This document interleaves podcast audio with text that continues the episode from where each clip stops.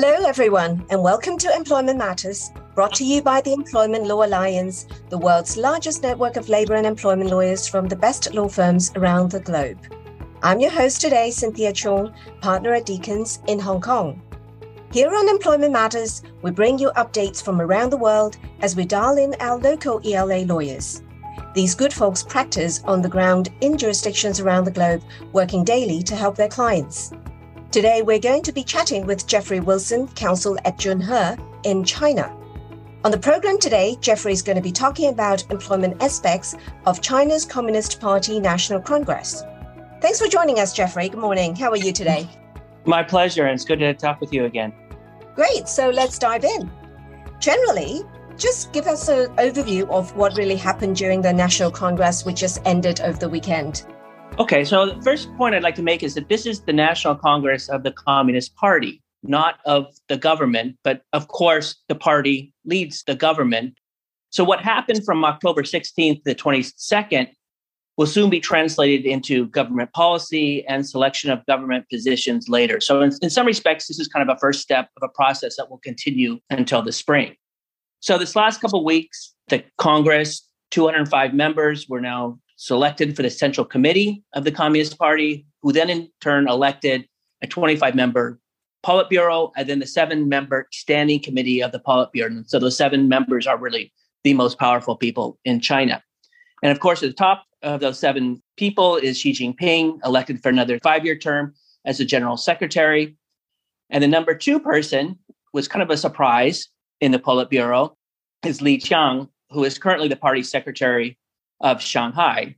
And he is widely expected to be named the premier next March when the National People's Congress meets. And so the premier is the one who's responsible largely for implementing the government policy. So you'll probably hear a lot about him in the future.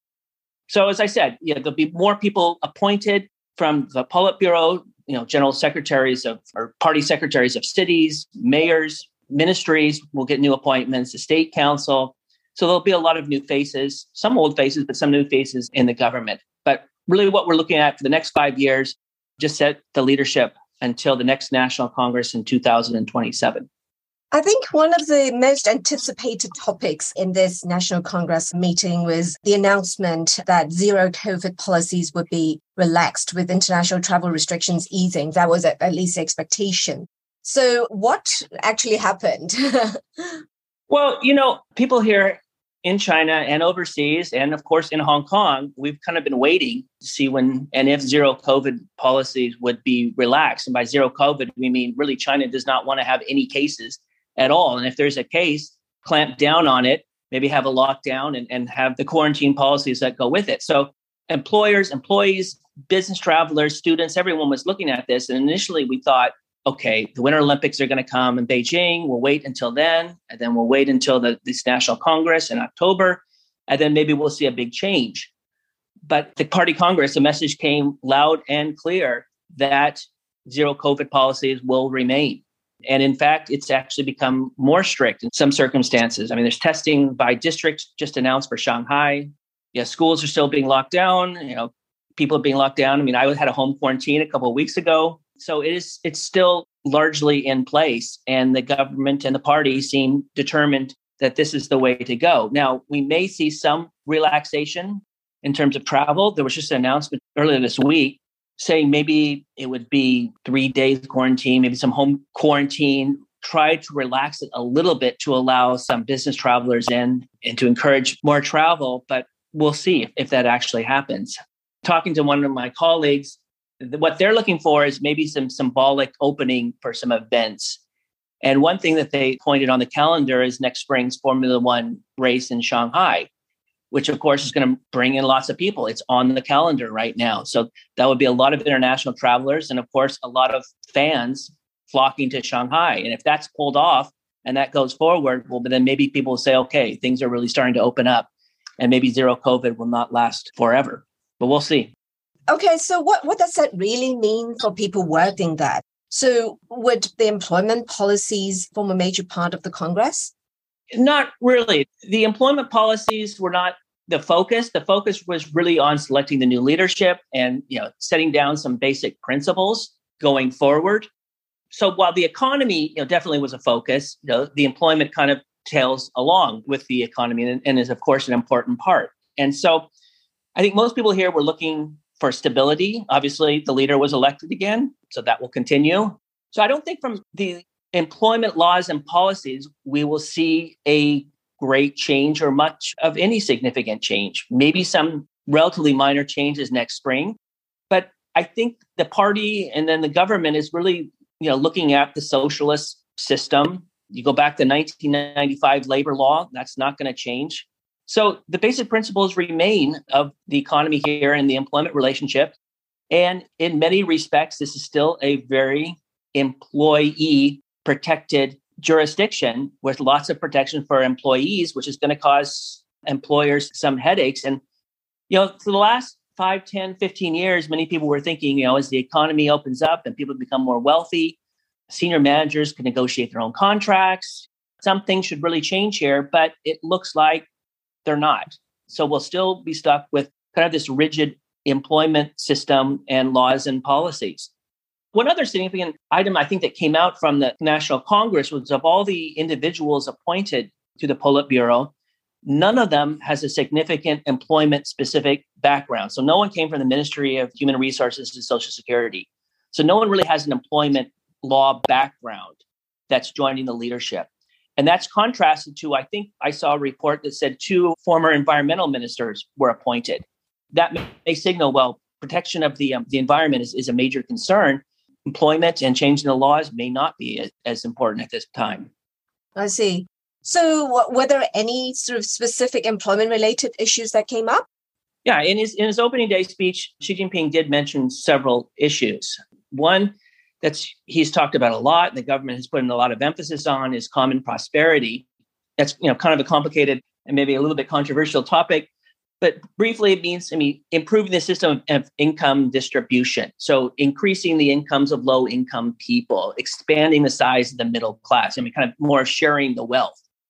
Now, what does that mean? I mean, in, in a Western context, that may mean okay, raising taxes on the wealthy and you know subsidizing the lower income or raising wages significantly. But I don't think in, in China that that's really what's going to happen. It's going to be more gradual steps, maybe more indirect steps that will be taken. One thing that will probably have some effect, or maybe the party and the government expect will have some effect on you know raising some wages or opportunities, is more antitrust action. I mean, trying to break up or limit the power of some of the big companies, particularly the tech companies, the education sector, which has been going on for several years, and allowing more competition to come into the market, which then will maybe help raise incomes down to lower levels. Another method would be breaking down barriers for migrant workers, eliminating hukou restrictions, allowing people from the countryside to come into the cities and take jobs and therefore increase their income so they're not stuck in the countryside, maybe with lower wages and increasing their mobility. As I mentioned, probably not large scale increases in the minimum wage, just allowing people greater movement. Another point was eliminating restrictions, unreasonable restriction and, and employment discrimination that affect equal employment. So, you know, if there's some regulatory rules or just blatant discrimination, try to get rid of that to enable people to have the jobs that they want, that therefore they can maybe get a better job and therefore increase their, their income. But the points about discrimination, they didn't really mention, you know, the type of people who may get increased protection, such as, you know, gender, age. It's really kind of some general principles that were laid out in this respect. So, were there other employment issues raised? Well, one that is, is particularly important that was mentioned was strengthening the protection of people under what's called flexible employment or new forms of employment. And what this means is people who are self-employed, you know, maybe got their own business, you know, selling fruit or selling, you know, on the street or repairing something, or new forms of employment include contractors, the gig economy, you know the huge numbers of people you know driving scooters delivering food even construction workers and this is a big challenge for china i saw a statistic yesterday that said out of the 750 million person workforce 200 million of these workers fall into these categories that's 26% of all workers fall into these categories which are not traditional employees so the law in china You know, the labor law from 1995, which we just mentioned, has certain protection for full-time employees and kind of assumes everyone's going to have a work unit at full time, 40 hours per week and 44 hours per week, you know, overtime protection, benefits. But when you have these literally hundreds of millions of people who don't fall within these categories of full time employees, I mean, how are they protected? Health and safety. So this will remain to be a priority for the government is how to get social insurance for these people. You know, if they're riding a motorcycle and they get an accident, who's going to cover this? Is it themselves? Is it the restaurant that engaged them? Is it the internet platform? Who's responsible? Making sure these people get a minimum wage, at least some compensation, so they're not just you know sitting around, you know, waiting for a phone call or a message on their phone to go make a delivery. Safety, some of these workers now will be protected by unions, so they have some bargaining or some protection as a group rather than as individuals.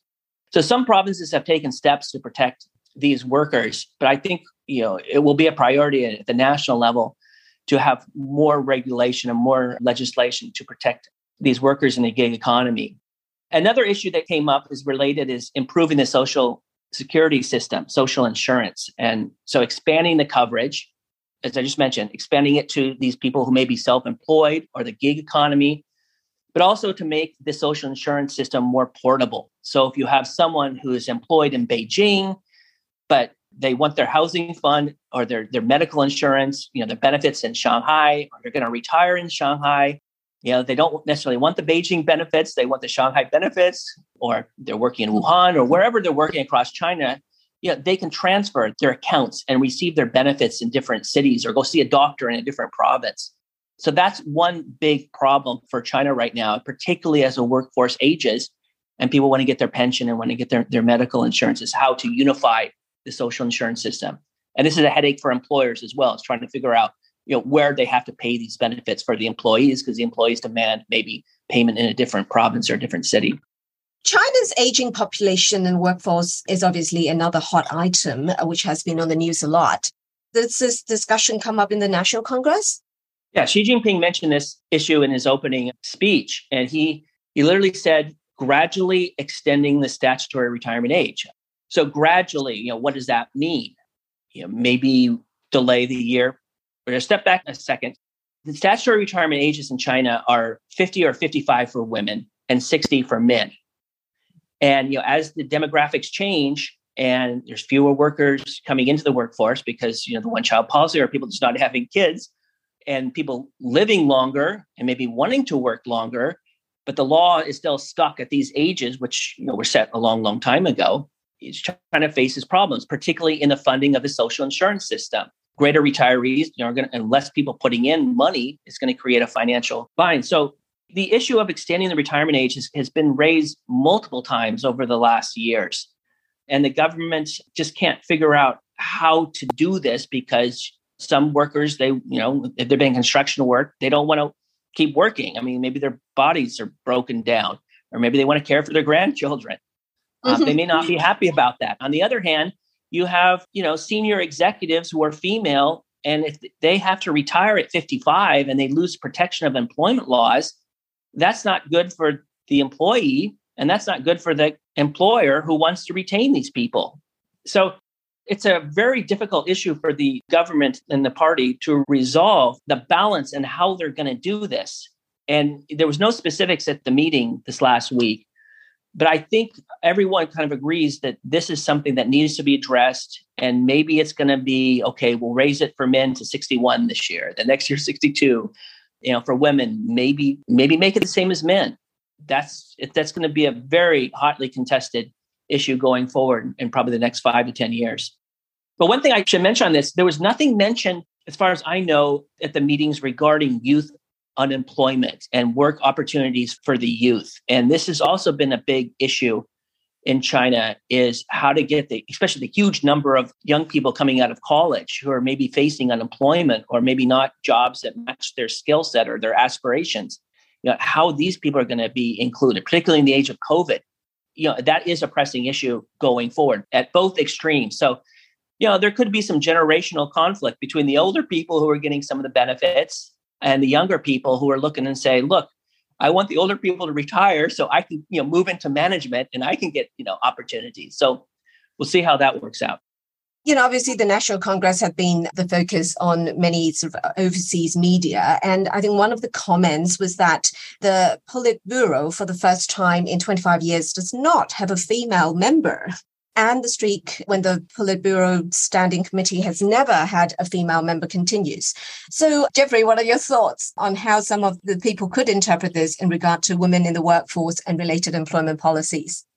Yes, I think this has been widely commented upon overseas, you know, when the leaders were, you know, appeared on stage and the name list came out and the, the absence of females on these lists and these, these videos and photos was quite apparent. And then you link that with some of the recent high profile discrimination and harassment cases that have occurred in China over the last few years. You know, is there a commitment, you know, to promoting and protecting women in the workforce? And, you know, what kind of message this shows, you know, and there's some thought that says, you know, it's two different things, you know, that the party can run its own affairs and the, and the government can also, you know, enact laws that do protect women. So that does remain, you know, I think an issue that many people will watch. You know, I think many people have commented that a lot of women have done very, very well in business. And so maybe they're not going to be particularly interested in party affairs and they'll go on and, you know, become CEOs or form their own companies and, and they will excel in that arena. But it's it's rather ironic that just after you know the Politburo composition was announced, the government just announced Monday, I think it was, that draft amendments, the law on the protection of women's and rights interests, will be reviewed this week by the Standing Committee of the, the National People's Congress. And so we expect approval to occur very soon. So on the one hand, you know, you have these images that maybe came out. On the other hand, you have the National People's Congress is probably going to approve some significant amendments regarding the employment rights of women. So that's a major news that will occur here. And just very briefly, the new law will say, among many, many different things, that you can't restrict promotion or titles on the basis of marriage or maternity. There'll be public interest litigation possible. So, in other words, a prosecutor, if a woman doesn't want, or a group of women don't want to file a case alleging discrimination or charging discrimination, they can refer it to the prosecutors, and the prosecutors may, may file those cases. It's, it's somewhat similar to what has happened in China regarding environmental litigation. So the, you know the prosecutors may step in, and protections under this amended law for women will also apply to women working for internet platform companies. In other words, even if they're not direct employees of the internet platform, they're gig economy workers, they can still receive protection.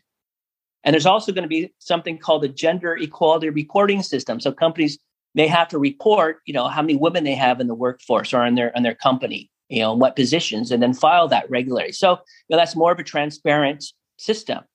But I think I think we have to be reasonable about the expectations about these laws. You know, what we saw in the party the last few days is sometimes these laws come into effect and the goal of the government is not necessarily to have you know lawsuits filed and then other protected groups suing for their rights and receiving you know huge damages award a lot of this is going to be a gradual process. So they'll put out you know these new amendments they'll publicize this and they'll expect society to catch up. So a lot of this is going to be a, gradual change in behavior and i don't think anyone thinks that these new laws will change and give huge rights to women immediately then as a practical matter it'll still still take some time. But i mean it is significant that the government is amending these laws and does see the need to protect women in the workforce. And of course behind that is probably the government wants women to stay in the workforce compensated so they have children and so it increased the birth rate so that is part of all these policies and we'll see what else the government can announce in the next few months regarding the declining birth rate and women in the, in the workforce. But, but that's all I have from the National Congress. But of course, it affects where you work as well, the National Congress. So turn the conversation towards you, Cynthia. Are there any developments for employers in Hong Kong? How are people in Hong Kong watching what was going on?